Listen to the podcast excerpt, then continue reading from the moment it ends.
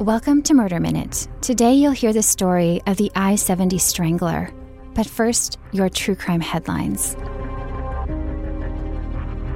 A 27 year old New Zealand man has been found guilty of the murder of Grace Millane, a British woman who was visiting the country as part of a year long trip around the world. Millane and the man, whose identity is protected by court order, met on the dating app Tinder and spent the night of December 1st the night before her 22nd birthday, visiting bars around Auckland together before going to the man's hotel room, where he alleges that her death was the result of consensual, rough sex gone wrong. After her death, her killer posed her body for lewd photographs, watched pornography, and searched the internet for the location where he would eventually bury her body. The next day, he left Millane's dead body stuffed in a suitcase in his hotel room as he went on a Tinder date with a different woman. He then took Millane's body to a nature preserve 12 miles outside of Auckland, where it would be found nine days later. During the murder trial, the defense offered up salacious details about the victim's sex life, which garnered international headlines. Victims' rights advocates expressed their outrage at the way that Miss Milan was portrayed during the trial, with one calling it, quote, the ultimate victim blaming. The identity of Grace Millane's murderer cannot be disclosed due to a court suppression order that bans media from naming and picturing him. The purpose of this law is to protect people not yet proven guilty, but also to have a fair trial by ensuring the jury is not prejudiced by media coverage. But the judge in this case has ordered that the convicted killer's identity will remain suppressed indefinitely. A Boston store security guard has been indicted on charges of assault and battery on a child under the age of 14 and civil rights violations after a June incident involving an 11 year old girl who was suspected of shoplifting. 36 year old Mohammed Khan, who stands 6 feet 1 inch tall and weighs 225 pounds according to authorities, allegedly grabbed the girl and pulled her back into the store as she attempted to leave. He then threw her to the ground, punched her in the face while straddling her, and attacked her again after Boston police separated them. The incident was recorded by eyewitnesses and shared to Facebook. Khan, who was at the time of the incident under explicit orders not to touch any customer, including suspected shoplifters, is believed to have been reprimanded on four previous occasions for using excessive force and violating protocol. His employer, Securitas Security Services USA, has also been named in the indictment. The girl admitted to stealing merchandise valued at approximately $175 from the store. Because of her age, she is too young to be charged with shoplifting. Khan is scheduled to be arraigned December 17th in Suffolk Superior Court. In Orange County, California, a murder trial is underway for the murder of a 22 year old engineering student who was killed at a bar in Laguna Niguel more than four years ago. The September 2015 murder occurred as a result of a fight over a game of pool at a Laguna Niguel bar. 38 year old Elizabeth Thornburg got into an altercation with the victim, 22 year old Cheyenne Mazuri, hurling racial slurs at the man and spitting on him repeatedly. Thornburg's then boyfriend, 40 year old Craig Matthew Tanber, punched Mazuri and stabbed him in the chest and shoulder. He collapsed in the bar and was transported to a local hospital where he was pronounced dead. Tanber was charged with murder, and his trial has faced numerous delays as his attorneys argued misconduct by Orange County deputies, including allegations that they provided heroin to a confidential informant to help find Tanber and that they questioned him while he was high on drugs and incoherent. Tanber, a known white supremacist gang member, was free on parole at the time of the murder, having pled guilty to voluntary manslaughter and other related charges for the 2004 beating death of a 26 year old man in Huntington Beach, for which he received a 13 year sentence. This time around, Tanber faces 76 years to life in prison if he's convicted. Those were your true crime headlines. Next, the story of the I 70 Strangler. But first, a quick break.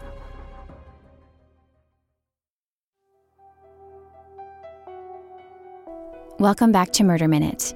Today, the story of the I 70 Strangler.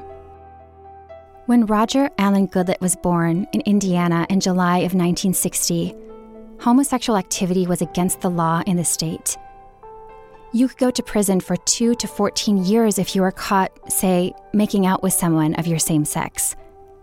It wasn't until 1994, the year Roger was murdered at age 34, that the American Medical Association declared its opposition to treatments designed to cure gayness. Growing up gay in small town Indiana back then couldn't have been easy for Roger.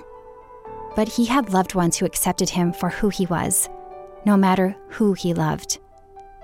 He met his longtime partner Rick in his teens and remained close to his mother Catherine, who he visited the hot July day that would end in his murder. After leaving her home, Roger stopped at a gay bar. He'd planned to return to her home afterward, but never showed up.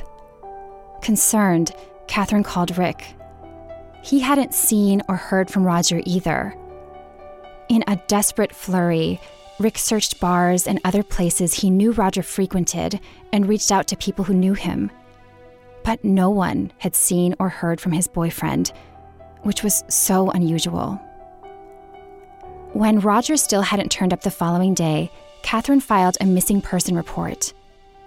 According to Indiana law, though, police can't take action on such a report until they meet certain criteria, such as obvious abduction by a stranger, mental impairment, inherently dangerous circumstances, or having been missing for at least 30 days. Roger didn't meet any of those, except the dangerous bit, but there was no evidence of that as of yet. So Catherine, Rick, and others who cared about Roger would simply have to wait, their hopes dwindling as time passed. That wasn't okay with Catherine. No way would she wait several weeks for help finding her son. So she hired a private investigator who specialized in missing persons, Virgil Vandagriff. A few days after he heard from Catherine, Vandagriff received another eerily similar phone call a woman called him seeking help finding her son, 28 year old Alan Wayne Broussard, who, like Roger, was gay and at a gay bar the last time anyone saw him. He and Roger even shared a similar height and weight. Back then, there were no cell phones to track, and credit and debit cards weren't as common as they are today, so neither man had one to trace. Vandagriff and his team printed up flyers about the two missing men and canvassed the area, speaking to customers at the bars where they were last seen. As word spread, along with fear, tips poured in. The last time anyone reportedly saw Roger, he was getting into a light blue car with Ohio license plates near the bar he had left. No more leads came about for several weeks, which were no doubt painstaking for loved ones of Roger and Alan. Then Vandagriff received a phone call that would add life or death urgency to his investigation. Publishers of gay magazines reached out to him, alerting him to other missing gay men in the Indianapolis area. This news gave the detective a gut feeling he couldn't deny. This wasn't just a missing person case, but that of a serial killer. One who seemed to know how to cover his tracks and lure in marginalized people who wouldn't be diligently searched for.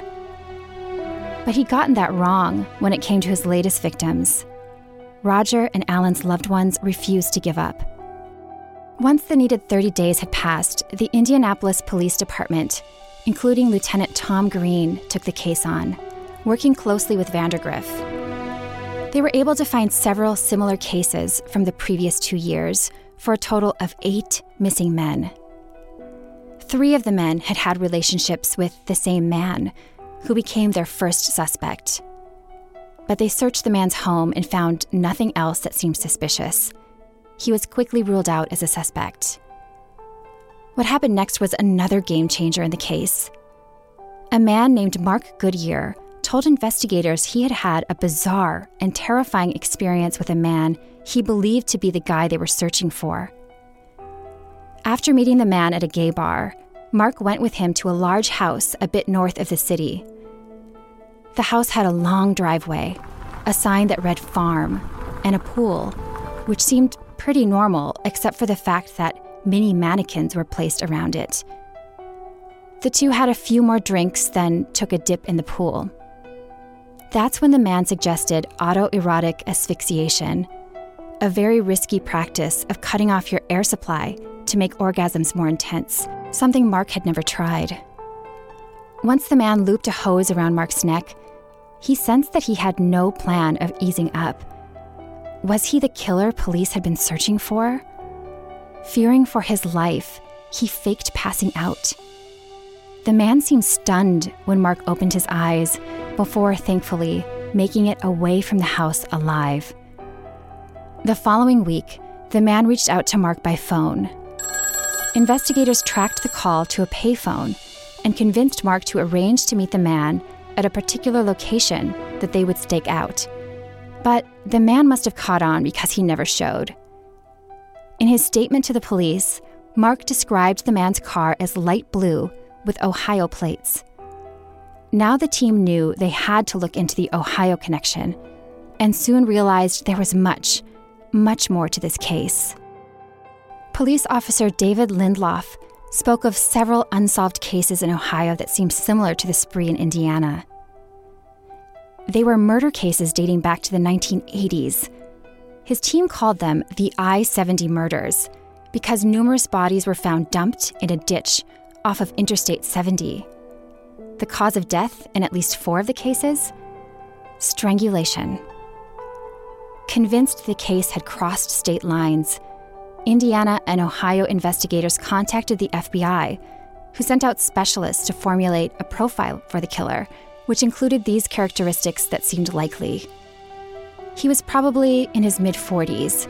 He may have started killing in his late 20s or early 30s and he was likely married and frustrated about his gayness or bisexuality.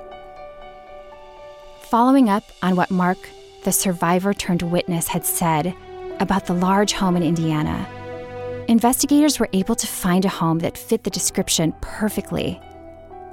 Situated in a wealthy, conservative area called Hamilton County, a bit north of Indianapolis, it was called Fox Hollow Farm, sat on 18 acres of land and had a long driveway and a sign that read farm.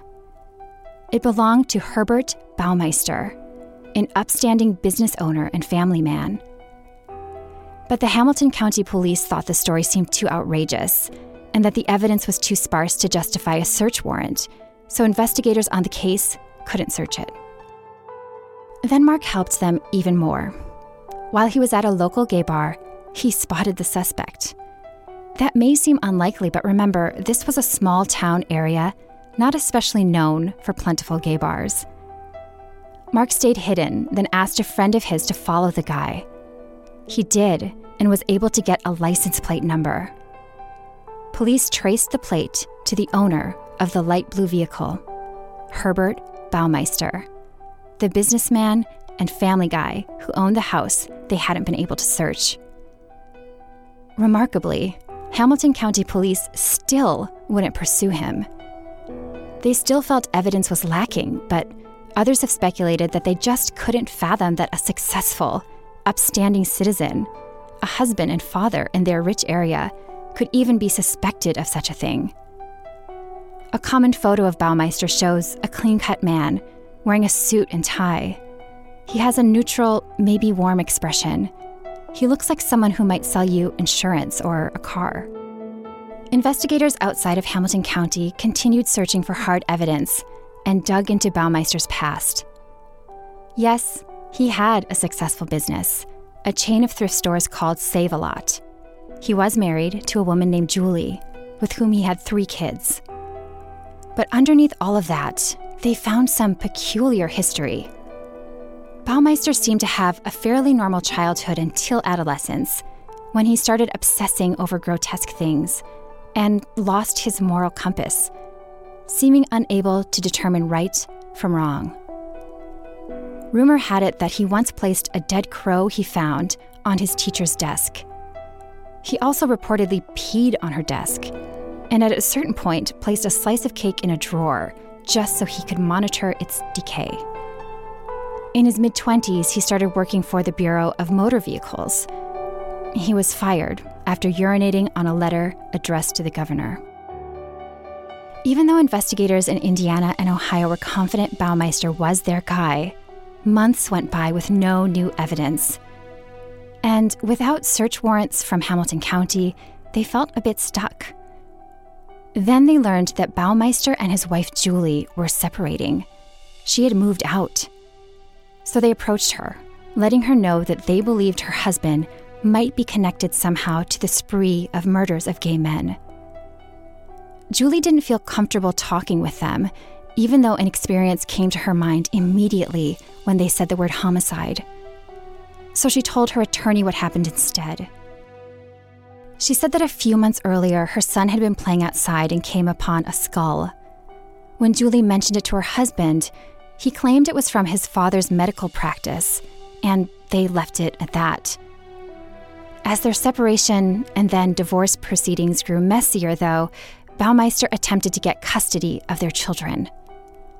This prompted Julie to want to talk to the police. She feared that he would take and keep their kids, putting their welfare in jeopardy. So she gave investigators permission to search their property. That search revealed many, many more bones. In total, they located fragments from at least 11 people. Since no more skulls were found, though, the bodies couldn't be identified. Julie also shared that when she took the kids to the lake for vacations, her husband stayed home, using his need to work as an excuse. Comparing her calendar to dates of missing men, police confirmed that Baumeister had been home alone every time one of the missing gay men vanished. She also confirmed that he had done business in Ohio and frequented I 70 in the early 80s. Even with these findings, and after learning that Baumeister had requested a funds transfer to a location in Michigan, very close to the Canadian border, a sign he was probably planning to flee, Hamilton County refused to arrest him, claiming again that they lacked evidence that he had actually killed anybody. Only later would they admit to errors of judgment on their part. Another lapse involved Baumeister's light blue car, no one had forensically analyzed it at that point. When it finally was tested, investigators found that the interior of the trunk had been completely removed. The only spot of blood they located was too small for testing. By this time, it had been three years since Roger and Alan had gone missing. The killer, too, had been missing for a week when investigators finally had the chance to fully search his property. One day later, on July 4th, 1996, campers discovered Baumeister's body on the ground by a car in Ontario. He had died from a self imposed gunshot to the head. Just before, shortly after he made it into Canada, a police officer had found him asleep on the side of the road and entered his information into the system. He must have known he was about to get caught, and to him, that seemed worse than anything even death. A lengthy suicide note was found in the car he'd been driving, raising investigators' hopes. Maybe they would get a confession and more information posthumously, but no such luck. In the note, the killer only mentioned troubles with his work and his marriage. Numerous people have speculated about Baumeister's childhood and possible motivations for his crimes. During his adolescence, when he began acting out in those bizarre ways, his parents brought him in for medical testing, where he was diagnosed with schizophrenia and multiple personality disorder, which is now known as dissociative identity disorder, or DID. One hallmark of schizophrenia is a loss of touch with reality. And DID is usually brought on by trauma. As a way to escape troubling memories, your personality basically splits into at least two. Both conditions are treatable, more so today than back then, typically through medication and therapy, but it appears Baumeister didn't receive much of any treatment. It's also a lot more common for people with schizophrenia to be victimized by violence than to be perpetrators themselves. A study published in Schizophrenia Bulletin showed people with the disorder are 14 times more likely to be victimized than to be arrested for violence. Even so, a lack of mental health care might have been one factor of many in this killer's makeup. Feeling ashamed of his sexual orientation was probably another. No matter the reason, many lives would have been saved had he been caught early on. In all, almost 5,000 bones were found in connection to the case. No one really knows how many men he murdered. Modern forensic testing has helped identify some of the bodies based on bone particles that they found. One of those bodies belonged to Roger Allen Goodlett, the 32 year old man who was loved until the very end.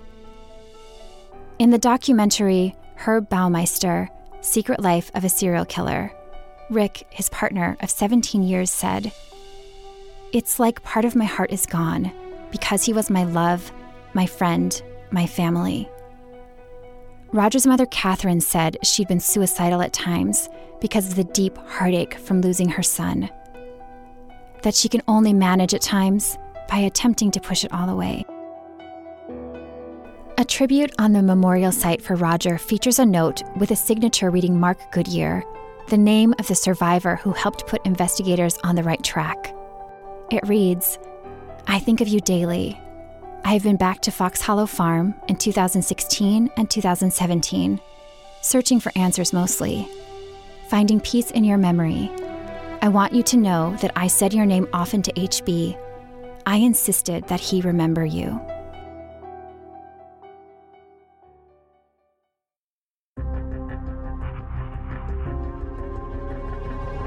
This has been Murder Minute. For true crime anytime, download the Murder Minute app or follow us on Instagram at Murder Minute. For exclusive content and early access, find the show on Himalaya.